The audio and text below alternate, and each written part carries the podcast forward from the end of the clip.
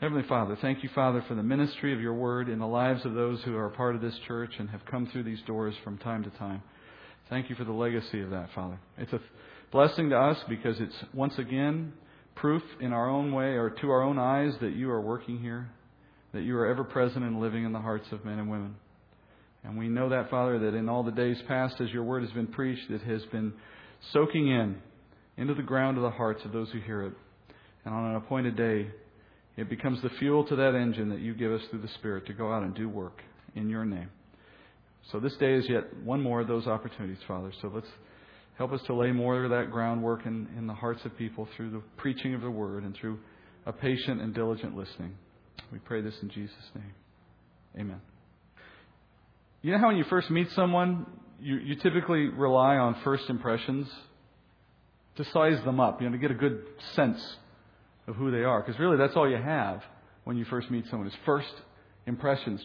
Friend or foe? Can you trust them or not? Do you really even have an interest in them or not? That's what first impressions give us. Now, that first impression can be very helpful because, as I said, sometimes it's all we have, but it can also lead to trouble. There's a young man once who, who climbed his way up a corporate ladder in this big company, and he did it rather quickly until one day as still a rather young man, he found himself promoted to vice president of a large division in this corporation. And it involved a move. He had to go away from where he had been working to a new place, to a new state, to take over a new office. And as he arrived there on the very first day, to assume this new position in, in this big corporate office, he was nervous.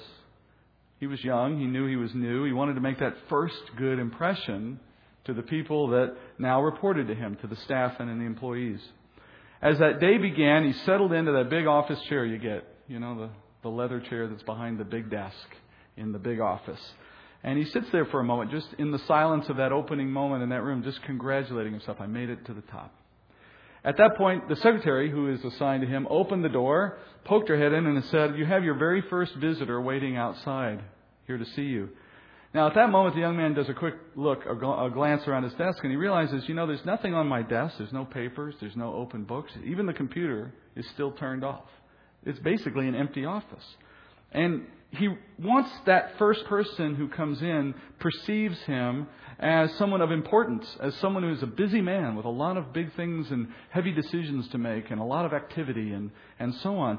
That the nonstop responsibilities of this job are just nearly overwhelming. But as he looks around the room, he realizes that's not the perception they're going to have as they step into this nearly empty office. So as the visitor begins to walk through, the man quickly grabs the phone that's sitting on his desk and picks it up and just starts to engage in the middle of a fake conversation with someone about something important and some heated conversation about weighty matters and so on.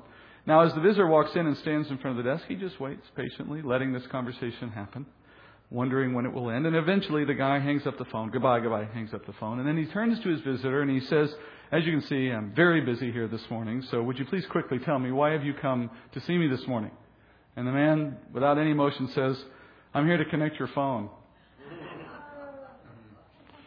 Now that repairman, that phone repairman, gained a first impression of that young executive, though it wasn't the one he wanted, I'm sure. And sometimes our first impressions lie to us in that way. Sometimes the nature of how they're formed lead us down the wrong trail, for better or for worse. And that's especially true when the person you're interacting with is pretending to be someone they're not, because then they have the upper hand. They're changing your first impression and doing so intentionally for false motives. Well, that's the situation Jacob finds himself in this morning. It's Jacob here now who is going to make the mistake of relying on a first impression, a first impression of Laban, his uncle, but one that is being manipulated by a man who does not have honest intentions. We start in chapter 29, verse 14, where we left off last time. Actually, we I think we read 14 last week, but it's a good transition, so we'll start there again today and forward from there. So let's start in chapter 29, 14. Laban said to him, Surely you are my bone and my flesh. And he, meaning Jacob, stayed with him a month. Then Laban said to Jacob, Because you are my relative, should you therefore serve me for nothing? Tell me, what shall your wages be? Now Laban had two daughters. The name of the older was Leah, and the name of the younger was Rachel. And Leah's eyes were weak, but Rachel was beautiful of form and face. Now Jacob loved Rachel, so he said, I will serve you seven years for your younger daughter, Rachel. Laban said, It is better that I give her to you than to give her to another man. Stay with me. So Jacob served seven years for Rachel, and they seemed to him but a few days because of his love for her. So Jacob lived and worked with Laban for about a month after he arrived. And while we don't see it yet, we will see soon enough that Laban is very impressed with Jacob and with his skill as a shepherd. And as a result, Laban opens this conversation after 30 days. And it's a conversation about wages, about paying Jacob for the work that he's doing. He says, Is it right for Jacob, who is of flesh and blood, to work for nothing? To work for free? That's, that's what Laban asks. His message is pretty simple. His message is, I should care for you as a relative at least as much, if not more, than I care for all my hired men, and I pay them, so why wouldn't I pay you? Now that sounds like a generous offer, and in some ways it is, but in the rules of the day it's actually not. And that's where knowing a little of the culture helps us in this case. Because even if today we would expect something like that, in that day that was not the expectation. In fact, the culture of the day would have done it exactly the opposite of what Laban is suggesting. Remember, a man paid hired workers, not his sons, not his relatives. Remember the parable of the prodigal son, for example, in Luke 15? Remember the son? He takes his inheritance. He leaves the father's house, gets himself in a world of trouble, and at the low point of his life, he has this, this moment of recognition where he says to himself, I could at least go back under the circumstances and appeal to my father and ask him to hire me as a hired son, and I'd have a better life than I have now. Remember, the son says this to himself as he's rehearsing the speech that he's going to give to his father when he finally gets home. He says this in Luke 15 18. I will get up, go to my father, and will say to him, Father, I have sinned against heaven and in your sight. I am, listen, I am no longer worthy to be called your son, so make me one of your hired men. You see, the son had a higher station in the family than a hired man did, than a paid man. He said he wasn't worthy to be a son, so therefore I might qualify as a hired man. In other words, to be paid wages for work was not a privilege, it's a sign of bondage. It's a sign of bondage in that day. In fact, the word servant is sometimes slave depending on the translation. Remember another example to prove my point further? Remember Paul's analogy in Galatians when he compares coming to faith in Christ to the experience of a child becoming an heir in the family. And Paul says this in Galatians 4:1. I say to you, as long as the heir is but a child, he does not differ at all from a slave, even though he is an owner of everything. But he is under guardians and managers until the date set by the father. So in Jacob's day, in the culture, sons were not paid. Servants or slaves were paid. And yes, slaves often were paid because the sense of what slavery means is different then than it came to be known in our country many years later. So in this case, the sons never would have had an expectation of payment because their payment was the inheritance. When they worked for the father, they effectively were working to build up their own inheritance. And in the proper day, a date set by the father, scripture says, they came to receive all of that that they had coming to them. So in the meantime, there was no expectation of being paid. That would have been lowering their station to move into a place where they were being paid for the work. Jacob is not a son of Laban. He's a nephew, and there is a difference. But because he's not a son, he has nothing binding him to Laban. Right? There's no benefit in working for Laban in the long term because he's not building up his own inheritance. He's building up an inheritance for Laban's family. That's not something he plans to do for very long. And secondly, he's not earning any money in the role that he has because in that culture, family didn't get paid. So he's only there really as a visitor for as long as he wants to be. At any time, Jacob could decide, I'm tired of this. I'm going to go home and work toward my own inheritance in my father's house. Now, Laban understood this kid is good. He's good at shepherding. He's helping my business, but there's nothing to hold him here. How do I keep him? How do I make him want to stay? Look at what he does here. He makes it sound like a good thing that Jacob would become a slave, a servant, basically, a paid hired hand. But he twists it in such a way that he says, Well, certainly you're more valuable to me than these other men, and I pay them, so I must be able to pay you. Isn't that a good deal for you? That's interesting little twist on the truth, isn't it? Making the lie the truth. Now, that's a trick worthy of Jacob himself, wouldn't you agree? That's like taking a page right out of Jacob's playbook. It's similar in some respects to the way Jacob treated Esau all these years ago. You remember that now, right? Laban's offer here to Jacob is completely legitimate and fair. It's not like he's setting up a false deal. He's saying, Would you like to be paid? There's nothing wrong with that offer. Similar to the way that Jacob went to his brother Esau and said, Would you like to sell your birthright? It's completely legitimate. It's a fair offer. There's nothing tricky about what he said. But it's designed to take advantage of another person's weakness. Now, in Laban's case, what's the weakness he's trying to take advantage of in Jacob? Well, it's the oldest weakness in the book a man's desire for a woman. They always get us with that one, don't they? And it's the truth. Laban is no dummy, and Laban has made very careful observation, and a month of time has been enough for him to discern you like my daughter, don't you?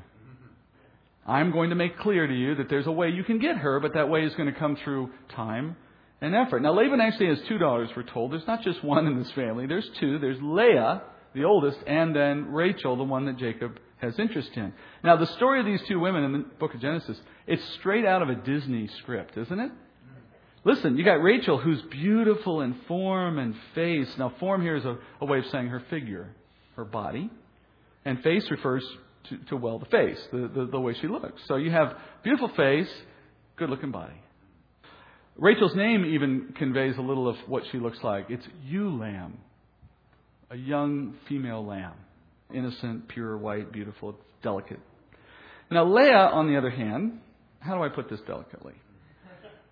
Well, her name means cow. Which tells you, I think, everything we need to know about Leah. And I'm not making that up. Look, it's in the book. It means cow. Furthermore, we're told her eyesight is weak. Now, what that means is she literally couldn't see well. She had poor eyesight. Now, why is that relevant? How does that tell you anything? Well, it's interesting if you think about it for a minute. In that day, poor eyesight was a real problem because you didn't have corrective lenses. If you're really nearsighted, that means you're going to be prone to being clumsy, to falling over things, to running into things, who's just not able to, to do much. And in fact, it's a real impediment to being useful because if you can't see well, you can't do a lot of important things. And women were hard workers in the family. So for a man, it lowers her value substantially. It's, a severe physical impediment that when you combine it with her name, Cow, this isn't going to be a good deal for somebody when the time comes to marry off. Now, as the father, Laban has the cultural responsibility to marry these women off, to get his daughters husbands. Otherwise, he's stuck with them for life. Because in this day and age, women lived in the house of their father until such time as they moved into the house of their husband. That was the culture. And it's not a bad thing even today for those who do this. I think that's a, a very biblically sound process where the woman is under headship in the home from the father until it transfers to the husband. Furthermore, as you know, marriages were arranged, which meant that the prospective husband had to negotiate with the bride's father, usually, to gain that daughter. And that's, remember, precisely what Laban did when Laban helped negotiate the price of the bride for Rebekah, his sister, to go marry Isaac. So that process we've already seen back in chapter 24. So here's Laban. He's a man who knows he has to marry off both of these daughters, and he's going to receive a price for each. He's going to receive a payment for each of these daughters. Finding a suitable husband for Rachel is not going to be hard. Some guy is going to come along and want her, so he's not worried about Rachel, but finding a good suitor for the cow, I mean for Leah, is going to be nearly impossible given the fact that she's also weak of eyesight. No man is going to be willing to pay for an unattractive woman who's visually impaired. So what Laban is looking at here is the prospect of having this woman in his house forever. And it's not just the burden of that, there's a certain dishonor associated with that. Her dishonor, and then by extension, the family's dishonor. So turning to Jacob for a moment, we all know he's got this interest in Rachel. He's liked her from the moment he saw her back at the well. He's come to Laban's house, as you know, with nothing. He has no possessions. He didn't bring any of his own inheritance with him. He just walked away from everything temporarily. So, how is he going to negotiate for the hand of Rachel? That's been on his mind. I mean, we don't see it in the text, but we know the culture well enough to understand that in that month that's gone by, he's been thinking to himself, that's the girl for me, but I don't stand a prayer of taking her because I don't have anything to offer the father, Laban in this case. Now, Laban, going back to him for a moment, we've already said he's no dummy. He's seen this dynamic. And he understands Jacob's problem. He understands Jacob has no money. And that's precisely why he made this offer. You see, there's no reason for Jacob to take wages. He's rich back at home. And there's no reason for him to assume a lower station in this man's household as a paid hired hand versus simply being the nephew, except that he needs the money. He needs the money for Rachel. And so Laban's stealing a page right out of Jacob's own playbook. Hit them when they're weak. Take advantage of them when they're not thinking. Put something in front of them they can't refuse. That's what he did with Esau. When he bought the birthright from Esau, he knew a couple of things that were to his advantage. He knew Esau couldn't care less about the birthright. He knew Esau was ruled by his flesh and he was prone to making rash decisions, especially when he's hungry. And so he positioned it that way. He says, Would you like to sell that birthright? Reading between the lines of the text, I also believe that he suspected that Esau did not appreciate that birthright and inheritance always go hand in hand.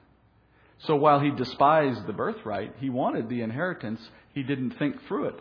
He sold one, assuming he'd still keep the other, only to find out later he wouldn't.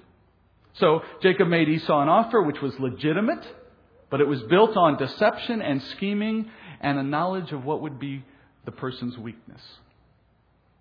And so now Jacob falls for Laban's trap in a very much the same way that Esau did. He says, I'll work seven years for your daughter Rachel. Now that's a huge offer. That's a very generous offer.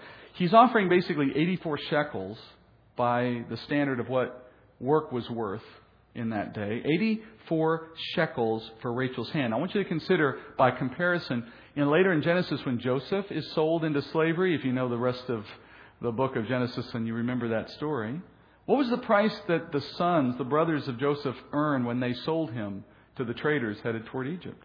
20 shekels. 20. One fourth of the price.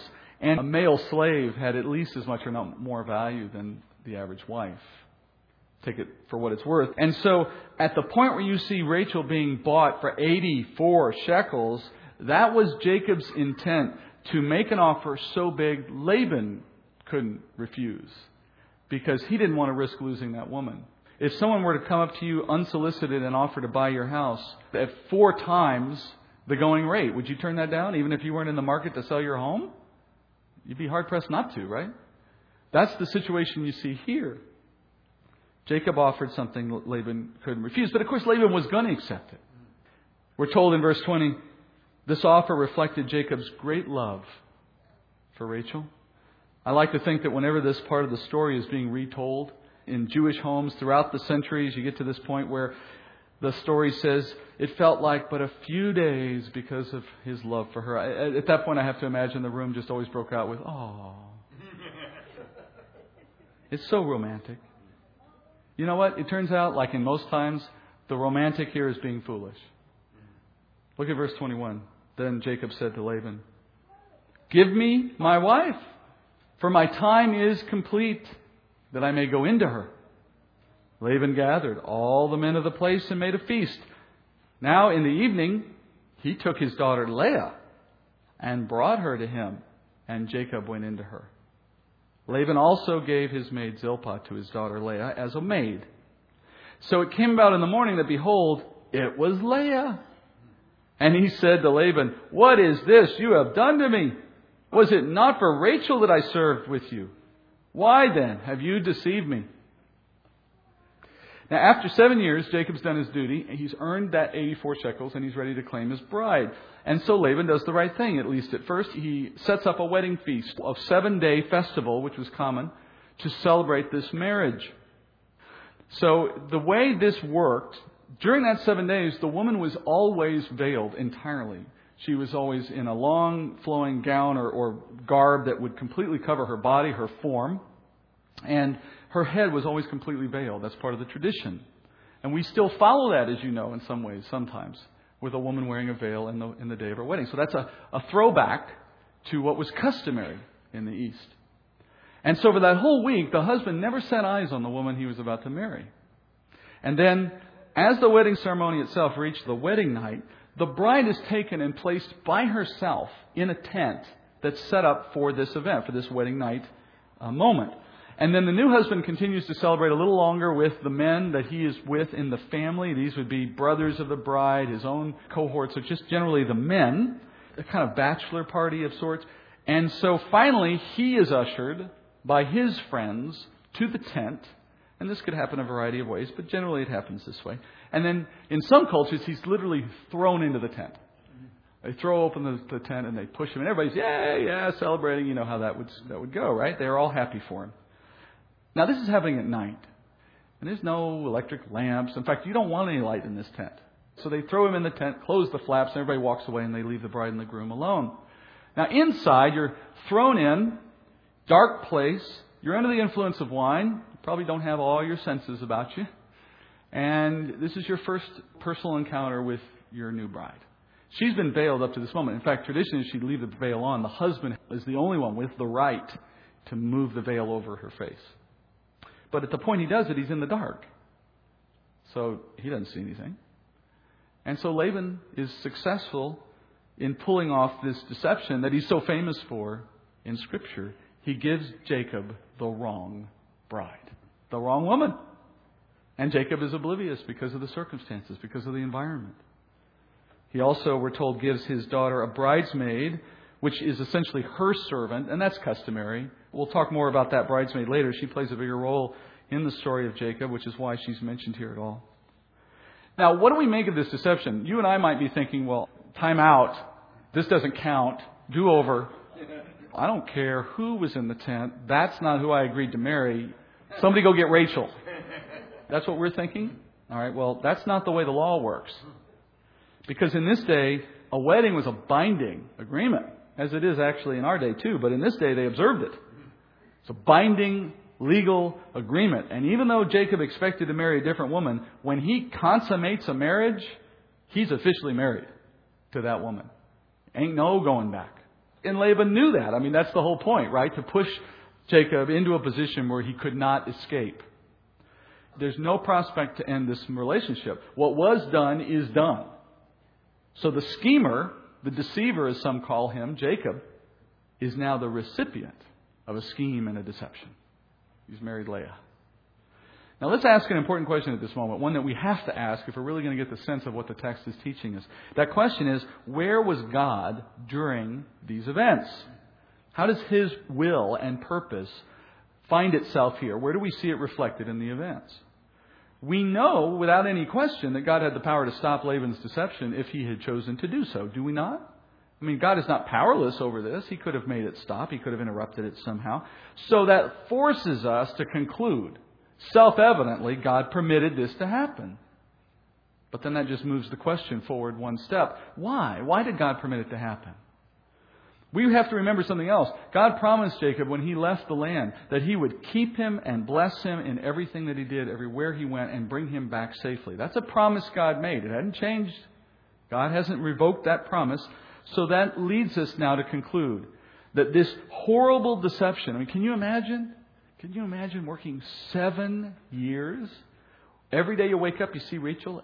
All the days you walk fields shepherding the sheep, you're thinking about Rachel. Every time you bump into her, you say, honey, it's only three and a half more years. It's only two more years. Can you imagine at the end of all that, and you don't have the woman you thought you were going to have? It's, it's terrible. But as bad as that seems, with what we know about God and His promises, we have to conclude God has a great purpose in this. There is a good purpose somehow to be found in the events of this story. Otherwise, everything we know about God is completely void. The Bible tells us this time and time again that God brings discipline upon his children. And I think anyone who's studied that can rationally agree with that and accept the notion of discipline. We understand how discipline works, and we can accept that God, as our Father, will bring discipline. The problem is, when He actually does it, we're taken by surprise. Or when we see Him doing it, we question how He could let something like that happen. Hebrews does the best job of anywhere that I know of in Scripture of really teaching on this principle, and only a few verses are required to get the sense out of Hebrews 12. The writer telling us about God and His nature to discipline, which is what I think we're seeing going on here in Jacob's life. He says this verse 3, he says, For consider him, meaning Christ, who has endured such hostility by sinners against himself, so that you will not grow weary and lose heart. You have not yet resisted to the point of shedding blood in your striving against sin, and yet you've forgotten the exhortation, which is addressed to you as sons, which is, My son, do not regard lightly the discipline of the Lord, nor faint when you are reproved by him. For those whom the Lord loves, he disciplines, and he scourges. That's a word for whipping. He scourges every son, not just the bad ones. He scourges every son whom he receives. It is for discipline that you endure. God deals with you as with sons. For what son is there whom his father does not discipline? But if you are without discipline, of which all have become partakers, then you are illegitimate children and not sons. Furthermore, we had earthly fathers to discipline us, and we respected them. Shall we not much rather be subject to the Father of spirits and live? For they disciplined us for a short time as seemed best to them, but He disciplines us for our good, so that we may share His holiness. All discipline for the moment seems not to be joyful, but sorrowful. Yet, to those who have been trained by it, afterwards it yields the peaceful fruit of righteousness. What a great reminder that discipline has a role in the bringing up of every child. And God, no different for us. And I know we understand, broadly speaking, the principle of discipline, the value of being disciplined, the way it causes us to correct our bad behaviors. You don't need to hear me teach on that. I think we all understand that instinctively. But you got to take a moment here to consider what the Bible says it means that we are disciplined. Hebrews says in verse 8, it means we are God's children. It's proof that you've been saved, that you have a God who will reach into your life and scourge and bring discipline.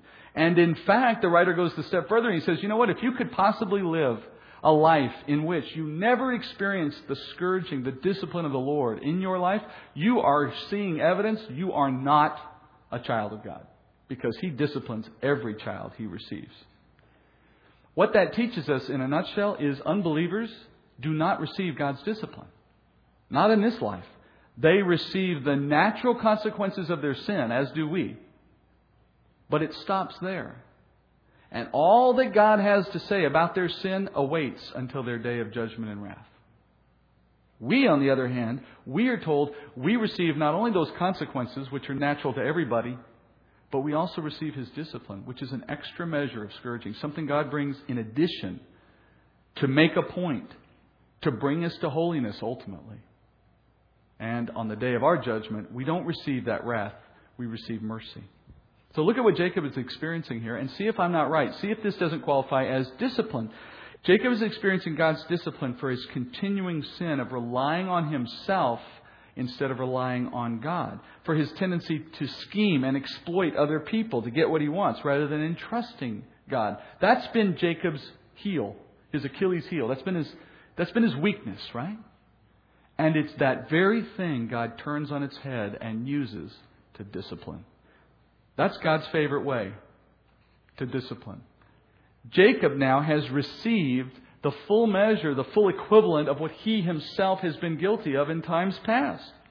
And that's God's pattern in Scripture. I love to see this every time I see it because it reminds me that God is smart enough to figure out ways that are creative in the form our discipline takes. I'll bet if you think a little bit about it in your own life, the things that you and I are most prone to being weak in, to being sinful in, are some of the things God has used and turned on its head and brought against us. There's a great example of that out of the nation of Israel's history.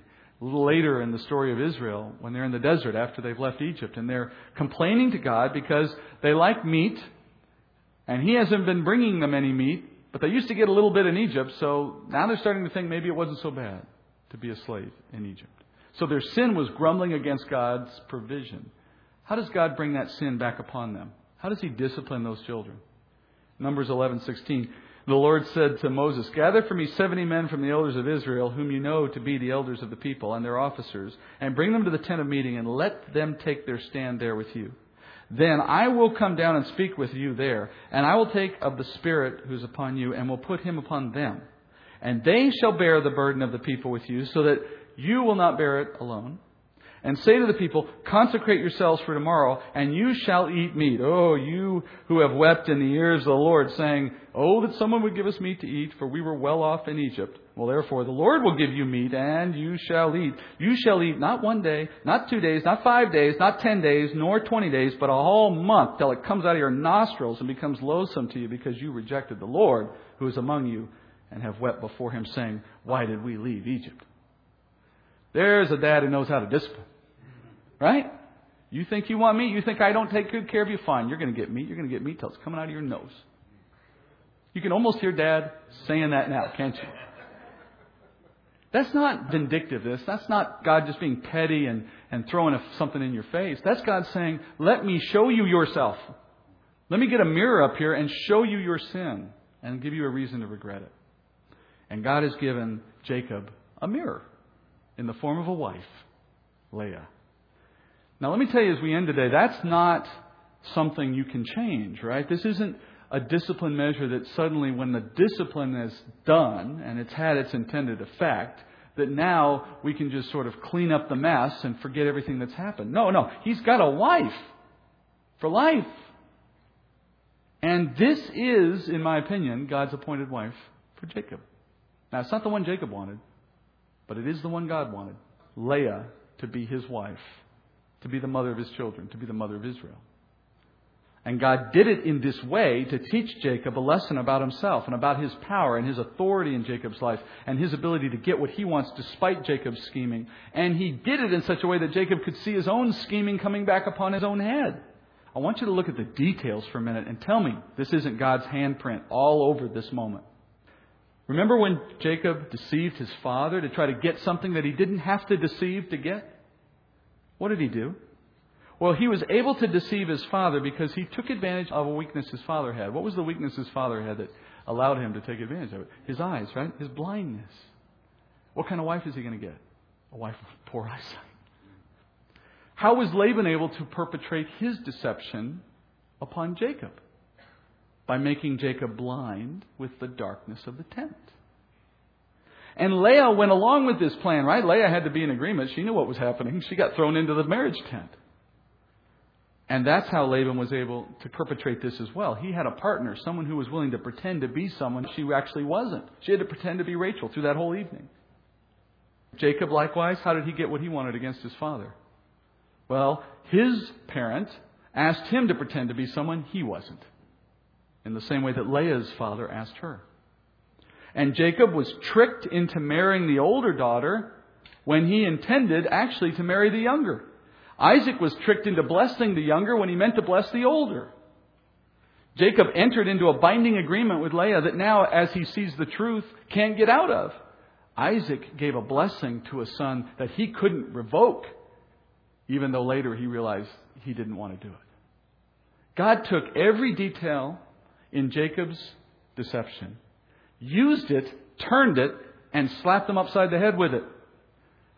So that as he comes out of that tent in the morning, if he had been thinking with spiritual eyes and spiritual heart, he would have said to himself, Oh, God, I see you in this. I'm humbled. I'm embarrassed. I'm mad. But I realize I'm to blame. And you've got my attention. You win. I don't want to go round two. Is that what Jacob does? Ding ding, he went back to his corner to freshen up because he wants round two. The right thing for Jacob to do at this point is honor his marriage to acknowledge and recognize God's power and to concede it, to get into it, to humble himself. Instead, he pushes forward in sin, seeking a second wife. This time again in Rachel. Let's go to Lord in prayer and come back next week to find out what happens. Heavenly Father, don't let us be like Jacob in the way we see it unveiled on the pages of Scripture. Let us be like the man, Father, who we see in other places with faith and determination, with humble heart. But we know, Father, you didn't bring him there in a day. And in the time it took to get him there, Father, he stumbled and he rebelled. And his heart, Father, was distracted by things of the world. And I think, Father, you've recorded this story of him in this book that you wrote so that we would understand we are more like these men than we may care to think. And we have, therefore, the opportunity by your grace to reach a pinnacle of faith that in some cases they did. So I pray, Father, for conviction, not only for what we know we do, but for those things, Father, that hold us back from doing the right thing, from trusting and relying on you. And I thank you, Father, for the encouragement to know that you don't give up when we do. You aren't swayed by our sin, but you discipline it. Let us make the most of the discipline.